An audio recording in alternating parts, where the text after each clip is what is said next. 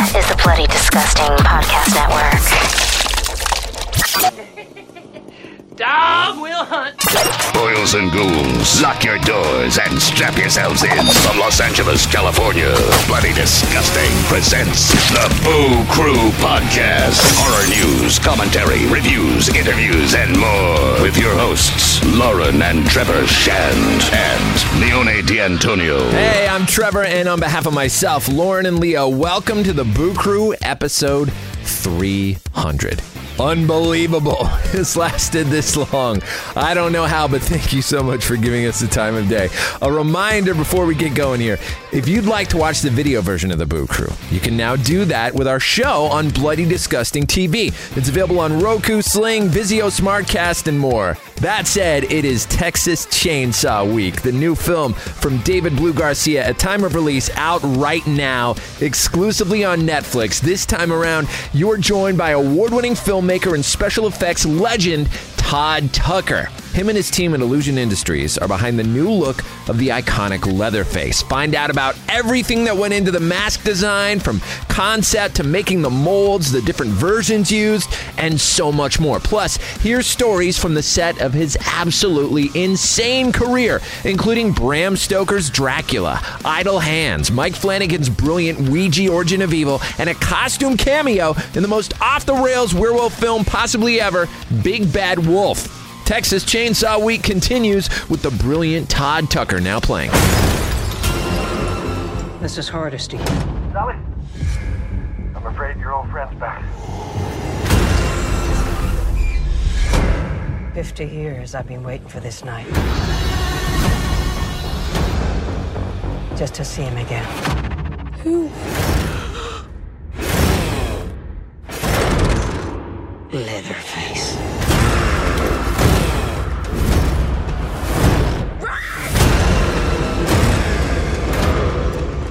It's you that he wants. I'm not gonna let him kill you. Fear no evil. Fear no evil.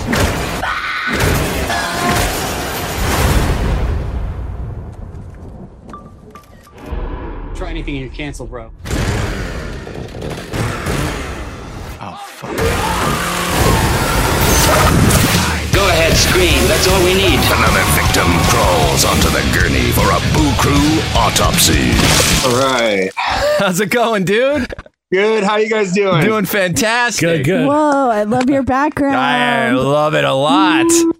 It's amazing. Oh. Oh. my gosh. I want to be oh. there.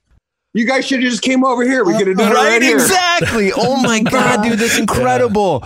Also, by the way, I wanted to invite you next Saturday night, the 19th, the night after uh, it comes out on Netflix. I'm doing a live stream here from my studio, and I'm going to show a bunch of cool behind the scenes.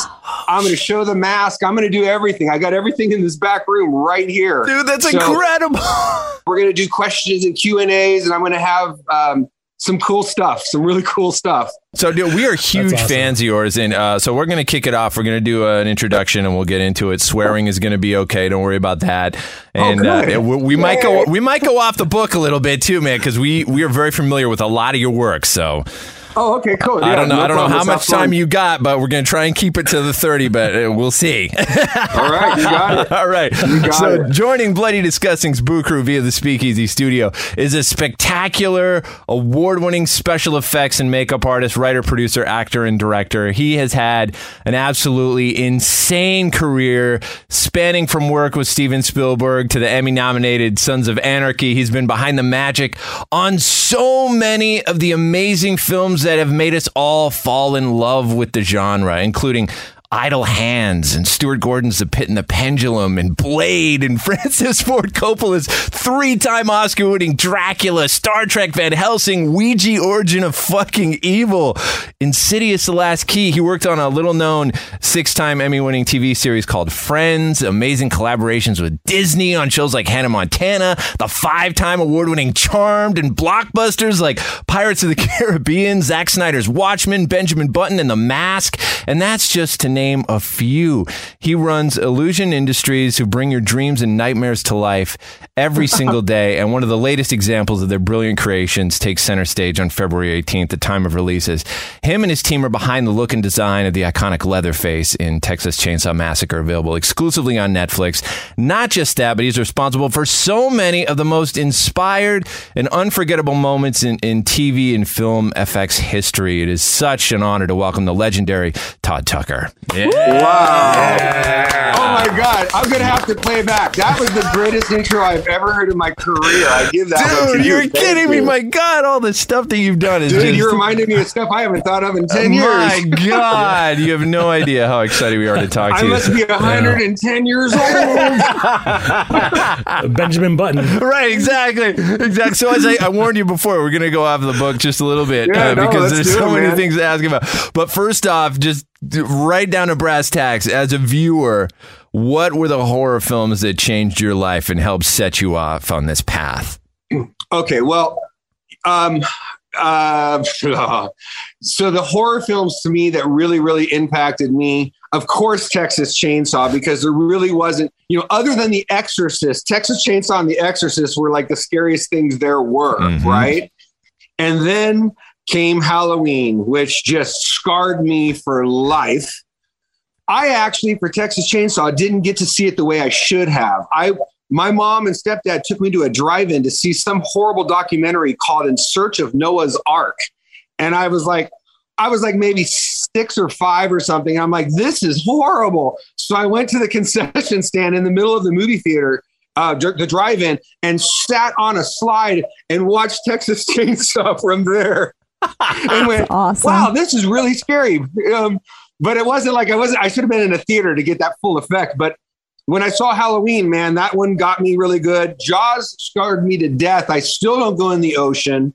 Um, and ultimately, you know, to grow up in that time when there wasn't a lot of classic monsters since the original classic monsters, the black and whites, you know, that was the beginning of Leatherface, how, uh, Michael Myers, Freddy Krueger. I mean, that just sprung the greatest thing that ever happened to the world. Oh, dude. So during that time when you were taking all this stuff in, how what were the first things you ended up creating? What were the things that kind of kickstarted you into going into your room and going, okay, I'm going to see if I can make something?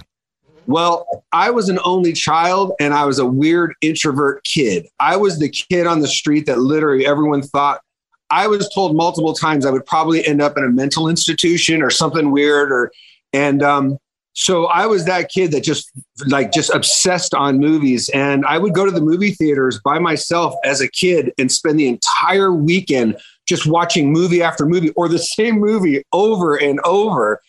I just loved it, man. It was an escape for me. And, you know, and uh, movies like The Dark Crystal and Star Wars and, you know, movies where as a seven, eight, nine year old kid, you could literally just, just lose yourself. And I did. I just, that's why I'm here today doing what I do is because of those movies that came out and inspired me so much as a, as an effects artist and as a filmmaker. Um, cause I had this ultimate goal when I was younger, before I moved to Los Angeles, of this whole path I was going to take where I would make movies and do effects and play monsters and act and then direct and write and do this. And everyone was like, You're nuts, man. You're nuts. What are you thinking? And I went, No, no, just move. Get out of the way. So I got to do it. So I will tell you right now, if you have the drive and the motivation, you can do a lot. You know, just go do it. so what did you end up doing? Did you pursue it as a, you know, as a school thing? Were you reading famous monsters of Filmland and Fangoria and picking up things in, from there and learning about these different schools you could go to? What was your process? Okay, so I'm the luckiest guy in the world. I will just tell you that right now. When I was a kid, I was trying to figure out how to do this stuff and learn this stuff. There was no schools, there were barely any books, there was nothing. There was no internet, there were no videos, none of that stuff, right? So I just started trying to make stuff in my garage and I lived up in Northern California. I ended up going to a Star Trek convention and there was all these masks on display with two different business cards.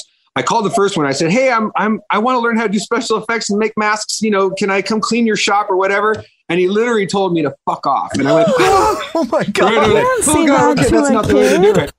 Oh, So I called the second one and I said, Hey, I have $300 and I would like for you to make a, a puppet that I designed. Can you do that? And they're like, Sure, come on over. I go over to this guy's house. The door opens, and I don't know if you know who this is, but you probably should. It was Matt Rose and Steve Wang. No way. Oh my God. Wow. Right? Before they were Matt Rose and Steve Wang. And I went back in their backyard and it was Matt's mom's house. And they had a little shed where they were making all this stuff. I started hanging out with them and learning how to sculpt, and they taught me how to paint, do all this great stuff. And then year about a year later, they got hired to make uh, one of the spaceships for aliens here in town, and then became Stan Winston's guys and created the the creature in Monster Squad, the Predator. Um, then Matt went off to be Rick Baker's guy and worked on uh, Harry and the Hendersons and Gremlins, and Steve went off and started directing. I mean, these guys just became the Hollywood guys, and they're the guys that taught me. So how lucky am I that I literally just went, knocked on a door, and there they are, the Oh gods. my of- God. Well, obviously, it was your drive and right, your chase and, and being aware of that whole passion to Luckily, bring yourself they liked there, me right? enough to to make me their friends, and um and I'm still friends. Unfortunately, Matt passed away a couple years ago, but Steve and I are still great friends, and and Steve is one of the is still one of the the badass guys in this town making stuff. Yeah. So did they make the puppet? They did. Do you still they have it? I don't. It it, it actually corroded because it was Yeah. latex, but I drew this little cute little character that was kind of a gizmo-ish kind of a thing, and and they made it for me, and I got to watch them make it. And my whole, I had a whole goal. It was like I'm gonna hopefully become friends with these guys, and they'll just teach me because I can't find anywhere else to learn how to do this. And then they taught me for about a year, and then when they moved, I kept coming down to Los Angeles, and they would teach me on the weekends and stuff it was awesome. I just got so lucky because I didn't have to go to a school. And then I moved down here in 1990. And the very first thing I worked on was a movie that Steve was called The Guyver. I remember that Um, movie. Yeah, yeah, yeah. Right. And he was directing, it was his movie. And so I was sitting there making monsters, and Matt's working there, and a guy named Eddie Yang, and all these, and, and uh, just these amazing guys. Right. And I'm sitting there working. And then I just started from that point on. I, I worked, I got hired at another shop and then stayed at that other shop for almost two decades. And the very first film I worked on at the new shop was Hook. Oh my God. Yeah, so I just got, I've just been a lucky dude. I'll, I'll be honest with you. Well, shortly there, shortly after Hook, you ended up being a part of Bram Stoker's Dracula. What was your experience like, kind of helping to bring that vision to life? It was, I mean, so immaculately detailed and gorgeous. What kind of experience did you have on that? Well, I got to work on that one. It was awesome. I got to work with some really, really amazing artists. Um, there was one guy that um, is one of, one of the top sculptors in the industry. His name is Mitch Devane, and Mitch is just an amazing sculptor. And he he sculpted a good portion of the makeups and the things in that film. Um, another guy named Matt Rose, or not, I'm sorry, Matt Falls, and uh, it, it was really cool. I got to I got to be on set, and I'll tell you, it was such a weird experience. I had so many weird things happen because we were shooting at Sony, and I got put in charge of a lot of the gags and the effects that would happen. And for the most part, I really didn't get a chance to test any of this stuff. So I was kind of thrown to the wolves. And there was a couple times on set where, man, um, I learned some lessons for sure. One of them was double check and triple check your call time because I left the night before from Sony, drove home, and they told me to be on set the next morning at 9 a.m. sharp. Do not be late. So I left my house up in Santa Clarita at seven o'clock give myself two hours to get there, right? And an hour in, when I'm sitting in traffic, I get a phone call and they're like, Where in the hell are you? And I'm like, What are you talking about? I have, I'm almost, I'll be there at nine o'clock. And they're like, Your call time changed. You were supposed to be here at 7:15. I'm like, Oh my God. I go over to the like I'm driving on the side of the road. I flipped out. Oh my God. Totally flipped out, man. Just treacherous shit. So um I've had a lot of very interesting experience, but I got to work with um, Gary Oldman. Was working with Gary was just like amazing, and I got to work with him a bunch of times after that too. So I kind of, I um, just got the the pleasure of working with Gary. I got the amazing pleasure of working with Robin Williams on uh, Hook, and then on Mrs. Doubtfire, and then on Bicentennial Man, and a bunch of other projects. I just kind of kept working with him, and for me, Robin Williams was the guy. He was he's he was the father figure I had growing up because I didn't have a dad. So that was the guy that I was like, sense of humor, funny, cool. I'm going to be that guy as much as I can to get through the hell. and then I got to work with them. So it was really, really cool. And when I work with these people, by the way, let me just throw this out there.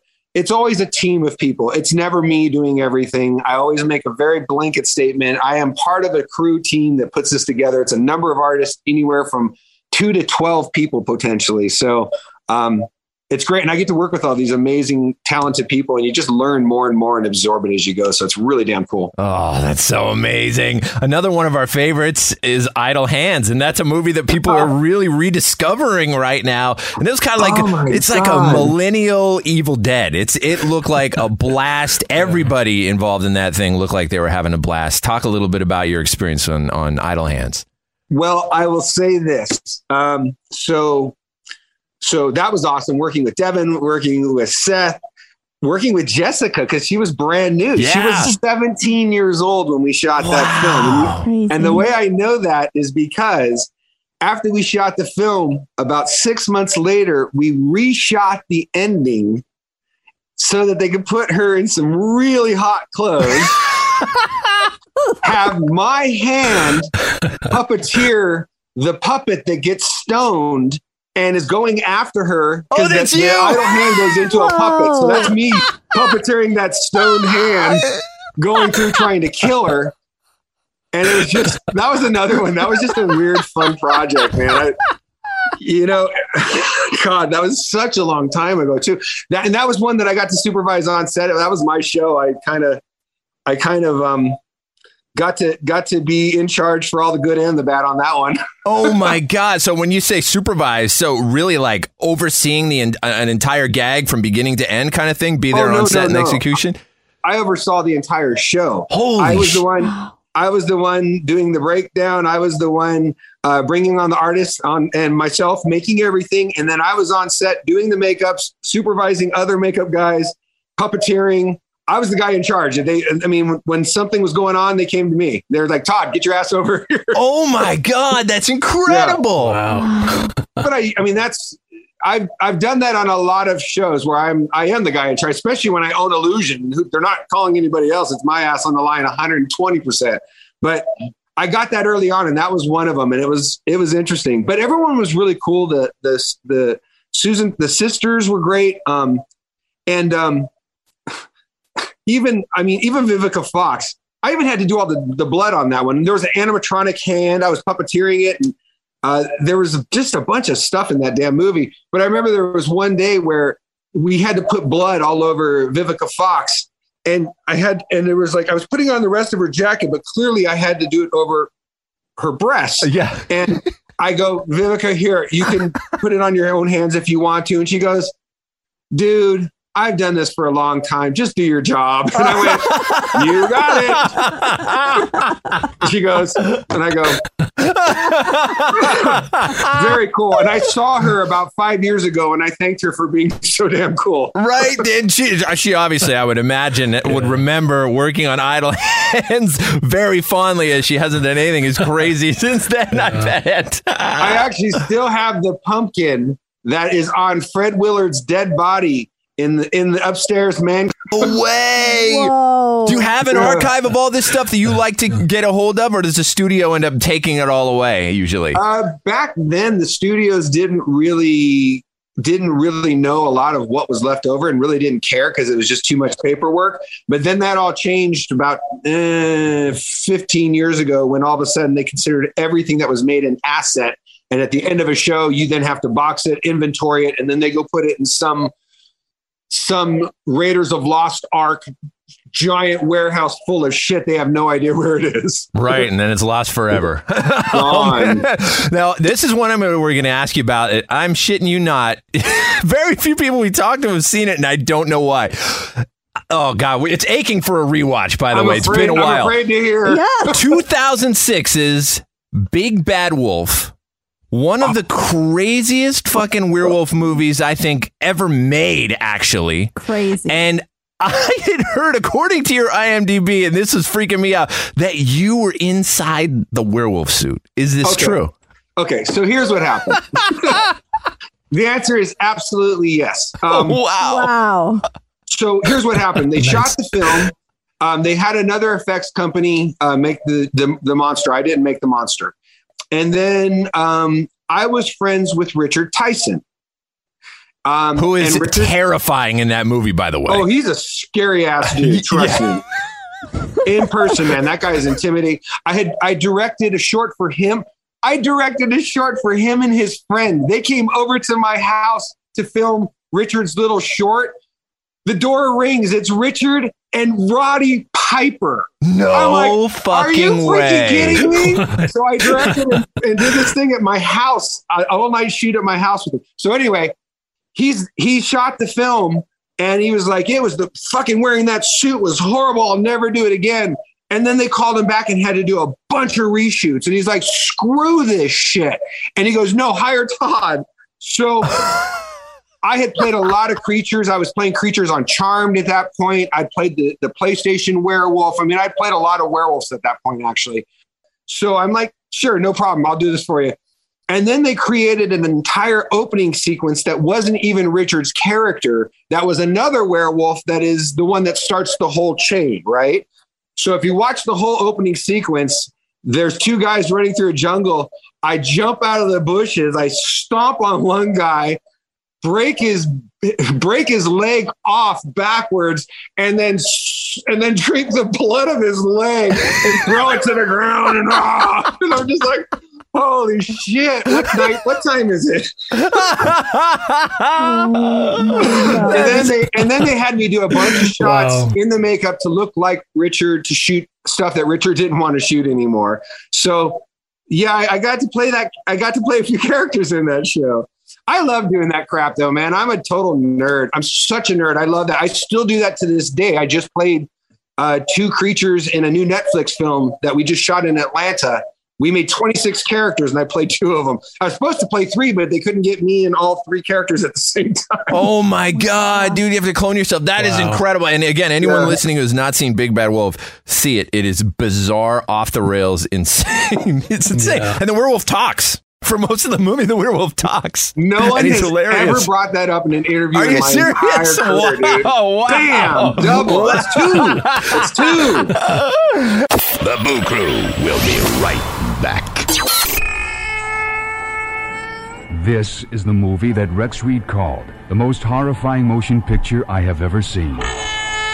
This film is positively ruthless in its attempt to drive you right out of your mind. This is the horror movie to end them all.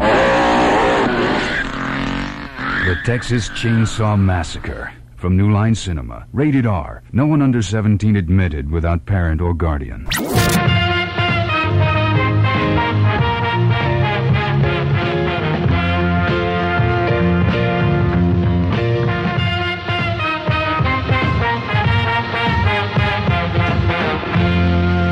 And then okay, then we're all, we're almost to Leatherface. Don't worry, but we are massive Mike Flanagan fans, and one of the best horror films in modern day history is Ouija: Origin of Evil. Oh, and cool. it's it's got so much style. It is a love letter to the best of the best in the genre, and you worked on that. What was your experience like working with Mike and bringing that story to life? Mike was awesome. Mike Mike knows his shit. That guy's a really good director. He's a really good writer producer too. I mean, he really understands what he's doing, and he understands horror. You know, there's only there's really only a handful of new guys that really kind of get it, in my opinion. And and Mike is one of them. Uh, obviously, James Wan gets this really well, and there's a couple others, but uh, working with him was great. It was interesting because the creatures in in the story originally um, they weren't they were described as being very unrecognizable almost almost nightmarish so he had mentioned about having them be kind of white and albino-ish. And i was like well i was like what if what if um, we made them the opposite and made them kind of real dark so that they could literally be standing right next to you in the shadows. And then what we do is make their eyes just glow yellow like a freaking owl so that if they have their eyes closed like this and all of a sudden you're too close all they have to do is open their eyes and you won't know it until their hand comes out and grabs you by the mouth and pulls you in i go what if we did something that could literally hide in the shadows And he's like, that's pretty cool. Show me a design. So we did a design and showed it to him. And he was like, hell yeah, cool. And I was like, hell yeah, cool. So, so then we had to make a bunch of these guys um, because there was going to be like, we had like, I think eight of them in one scene at one time. And the hero creature was, of course, my good friend, Mr. Doug Jones. So Doug played the hero character and did all the, the main stuff but man, I'll tell you, the, the little girl in that movie, she both of the girl actresses were amazing. And the little girl, one Was it day, Lulu there was- Wilson? Lulu. Wilson, yes, Yeah. there was, and she was so professional and so sweet. There was one day when they said, "Hey, here's the deal. Um, we need you to put the makeup on her that has the stitched mouth, and then we need you to take it off because she has to eat lunch, and then we need you to put it back on because we have to catch finish shooting that scene." And then we have to shoot a scene where she doesn't have it and then put it back on for the last scene of the day. And I went, okay. And they said, and you've got like 15 minutes each time. I'm like, oh, well, okay. Um, and I went to her and I said, Are you okay with this? And she's like, Yeah, do it, rock it out. So we literally put that thing on, took it off, put it on, took it off, put it off. And it was like going through like a race car thing. And she was so pro. Um, she was great, man. I, I, she's probably going to be one of those actresses in the next 10 years that's going to, that could potentially come back and just like knock people out. But it was, it was a great experience. It was really cool. Uh, it was great to work with Doug again. And my team was awesome. Uh, Martin Astles, who is Martin Astles is my key artist. Martin um, was my guy, uh, has been my key artist for 15 years now. He's been the one guy that has been by my side this entire time. And I have to tell you, I and I and I'm not saying this just because he's mine. Um, he is by far one of the most intense, greatest sculptors I have ever worked with in my entire career. I've seen him do sculptures I've never seen anybody do where there is literally a sculpture within a sculpture within a sculpture. And I don't even know how the hell he does this shit. So when we got the Texas Chainsaw Massacre, I I knew Martin was a total nerd of, of Leatherface and Texas Chainsaw. I didn't realize that he is potentially maybe the most knowledgeable expert on that damn franchise of anyone in this world. I have never. He knows shit that the studios don't know. what, what in terms of what? Like what what went into making certain things or just storylines, everything? Everything, backstory, Wow. actor's story, movie behind the scene. I mean, he knows stuff that he almost be. I, I'm pretty sure. Okay, so when we got the project, um, I, I go, hey, dude, guess what we got? And I, he goes, I go, Leatherface, and he didn't. I didn't believe it either when we got it. And then literally a week after we got the project, the world shut down to the pandemic, and I'm like, holy shit, we're gonna lose this movie. I can't believe it. And then I got a phone call from the guy that brought me on the project. His name's Herb Gains. He's a producer at Legendary who I'd worked with on the past on Watchmen and G.I. Joe. He's like, dude, we're going to keep going. If you're up, if you can make this happen, let's go. And I'm like, I'll make it happen. So finding a crew was really hard because it was at the height of pandemic. Nobody wanted to leave their damn house. And I'm like, how am I going to do this? So I finally found a crew, but we did everything design wise by uh, this new weird thing called Zoom that I hadn't used before, right? And we had to do all the design, but ultimately, Martin Astles knows this damn character and this franchise so well that he started sculpting this and designing the face for it. And it was interesting because he sculpted it with a sad look. And I go, hmm, that's really cool. And he goes, they're going to fight this. And I go, why? And he goes, watch. So we took it in and we showed it to him. We, or I'm sorry, we showed it on Zoom. And they're like, I don't know, is it scary enough? And we're like, guys, here's the idea. If you make it scary, it has nowhere to go. With this sad look, even though it's a little different, he has emotion now. Myers having no expression at all. You read into that, and there's way more terror than if he's going like this. And they're like, hmm, maybe. And I was like, and if we can just keep his, you know, we wanted to keep his hair flat. We didn't want any big hair. We wanted to kind of make him feel realistic because they told us the first movie is the only thing that exists. Nothing else happened. We are taking this from the first movie. Leatherface is now this age, current day, and his story now continues. So everything was organic to the script. The reason his face looks and is what it is is because of the way the script unfolds, and you'll see when you see the film. And Martin designed the face. Uh, he sculpted it. I brought in a great team. I brought in Miles Teves. I don't know if you know who Miles is, but he's an amazing artist. He sculpt. He designed the original Batman suit, RoboCop. Wow! Oh my god! This guy's like the shit. Wow. Uh, legend. He did all the shit for for no Legend. way. He came in and designed what Leatherface looks like underneath the mask. So he created his underneath look because you see a brief look of Leatherface underneath. And then because it was COVID, they would only let us send one person to facilitate the entire show. So I'm like, Martin, you got to go because ultimately you know everything and they're going to need your knowledge on set because you're like an expert. I've never, I didn't even know. And Martin's so qualified. He was, he's a badass. So he was the one person that went on set and applied it the, the entire time. They hired a couple local companies to do some of the other gore effects, but Martin literally was the guy um, that that did everything on set. And luckily, um, David Blue Garcia, who was the director, killed it. Just made a kick-ass movie.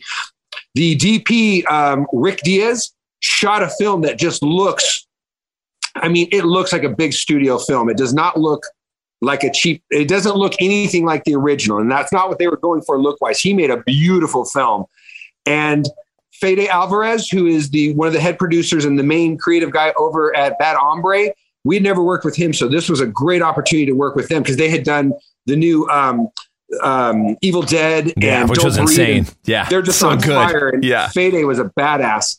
So these guys really are the ones that just made this movie what it is. And I can tell you this, and I'll shut the hell up. The fans of Leatherface and the fans of Texas Chainsaw will absolutely get the level of violence and intensity that they're expecting from this damn movie and more. I think most people will appreciate and like the face once they see the story. And I think that this is also going to attract 20 year old kids who may not know exactly who Leatherface is because they made it current enough but pulled in the old. And man, it, it kicks ass. Yeah, we've seen it, and it is Yeah. shocking Yes. as fuck. I'll say Yeah. that. It Yeah. is shocking as shit. Leo, jump in with your question, man. You guys, you guys Yeah, have how seen it? many? Oh yeah, yeah, Yeah, we saw it. Yeah, Oh, yeah. we saw Is it. there anything I'm saying that is not true? No, no, I, Yeah, yeah. a No, thousand no. percent back you up, man. A thousand percent. Yeah, it's a badass movie, man. Leo, jump in. How how many different versions of the Leatherface uh, mask did you have to make? Were there versions of it for close-ups or stunts or injuries or like blood-covered versions? Oh man. Okay, so this was hard because the problem was is not only was it getting over there was hard, but shipping stuff was impossible. So I had Martin take a bunch of this stuff with him. So we Well, where did it shoot? Where did it shoot? Bulgaria, Oh shit! Wow. Wow. Okay.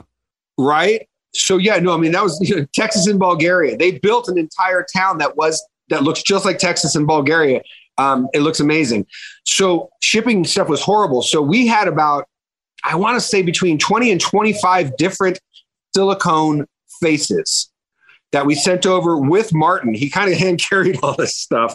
And then we had um, wigs and we had um, some gore stuff. And then we also had, I think, like 25 or 30 sets of dentures and appliances and stuff like that. Because we knew when Martin got there, not only was he going to have to put it on Mark Burnham, who played Leatherface, but we knew that we were going to have to also retrofit all this stuff to go on two or three different stunt guys.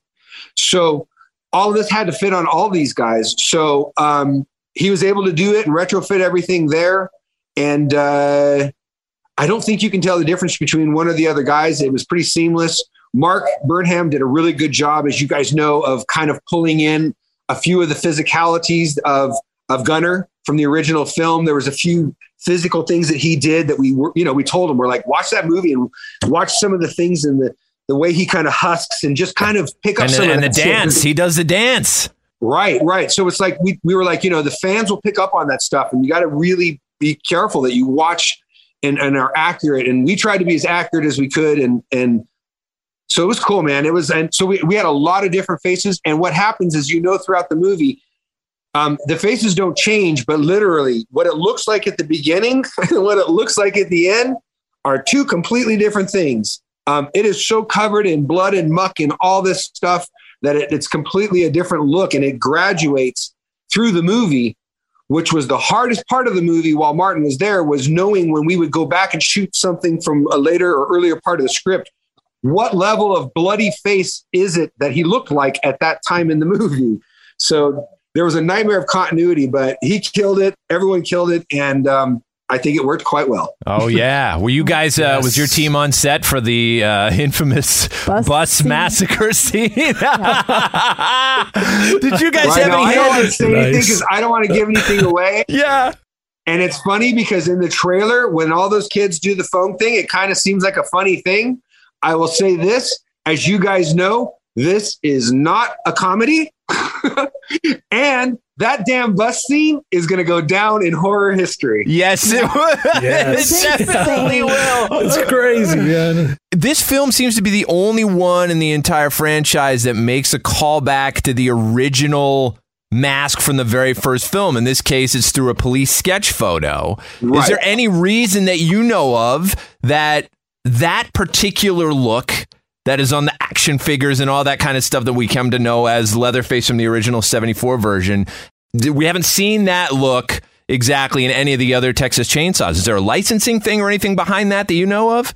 You know what? I don't have the answer to that, but I, I would guess. I would guess because I know for a fact that they've been trying to get John Larroquette to do the voiceover Yeah. for, for every sequel there was. And there's like this is the ninth one, right? And the ninth movie in the franchise, right? and he would never touch it. So I think I think the fact that John Larroquette, I think the fact that this movie is being done by the people who are doing it and the level of what this movie actually is, I think it's bringing a lot of the original aspects back to the to the board that the right ones, like John Larroquette was a great one. Um, you know, that just tags it right there and makes it really cool.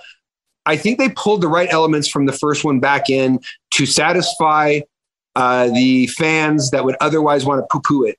Right. yeah. No. Well said. And what do you think? Like as we were talking about the um, the cinema of this one, the way that it's shot. The, I mean, this brilliant soundtrack by Colin Stetson, who did Oh, yeah. uh, Hereditary Yeah. and Color Out of Space, and you have these elements that David brings, like these split diopter shots, like all this De Palma kind of looking stuff, and the the way we see Leatherface in that trailer in that field of dead sunflowers, and you see your work kind of on display in that way. What do you love about the way? David made your work of your team look uh, and come to life.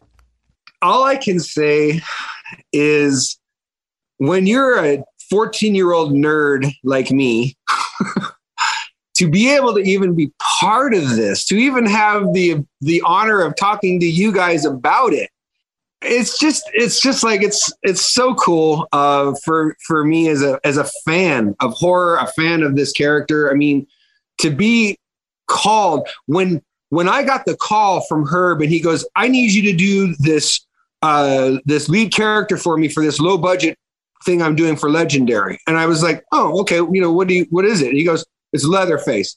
I went, and he goes, and he goes, and he goes, "What the fuck are you laughing at?" And I went.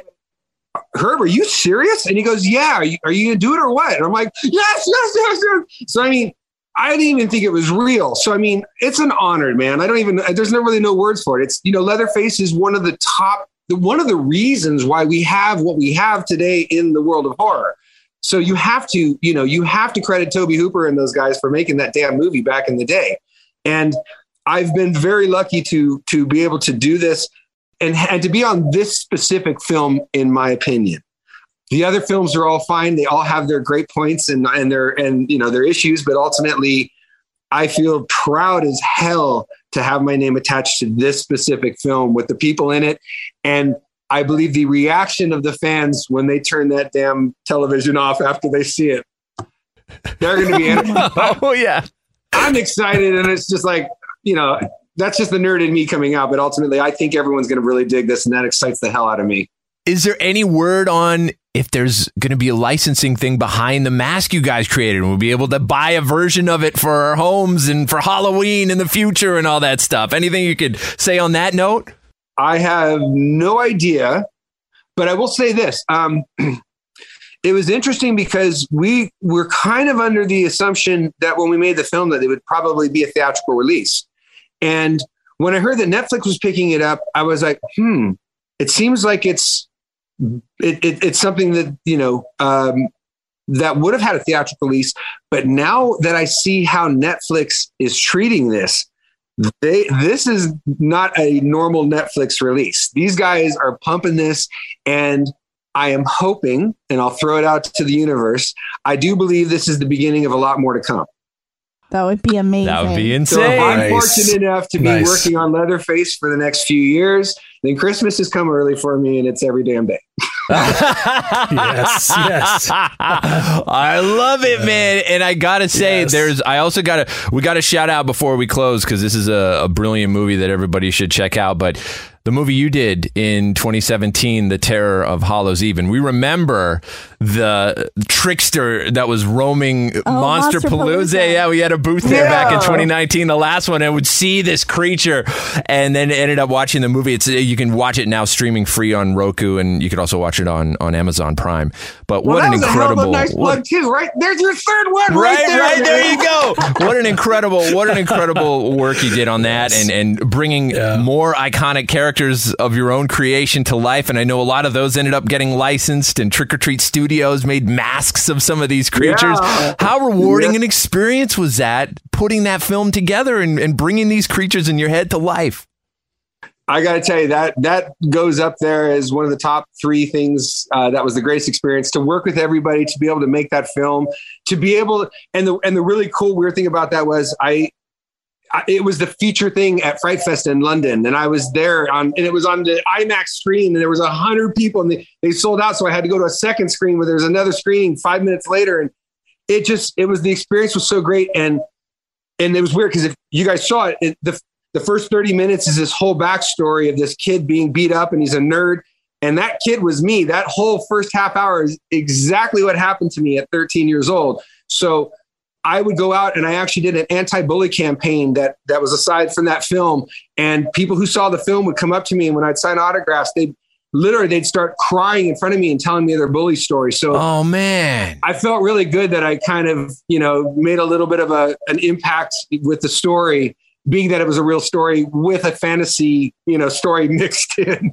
I also had people go, "Hey, asshole, how is this a real story?" Based on a true story. oh man, Jesus. If I got to explain it, I probably shouldn't have to explain it. but- right, exactly. Um, but I love that was a great one, and I won't I won't say too much, but I am about to start on my next one uh, that I'm wrote and directed, and all I can tell you is I'm very excited. I'll probably shoot it in the next couple of months, but it is a it is a rock and roll comedy with 80s rock stars, real 80s rock stars, and a bunch of them, and uh, some major movie stars in full prosthetic character makeups. Wow, that's wow. incredible, dude. We That's cannot great. That's wait. awesome. Yeah, yeah. And guys, also, I absolutely, if you're available and if you're interested, I want to personally invite you to this next Saturday's event here at my studio. I'm going to be showing stuff that no one's seen before. So if you guys are interested and want to be on board, it's four o'clock on the 19th.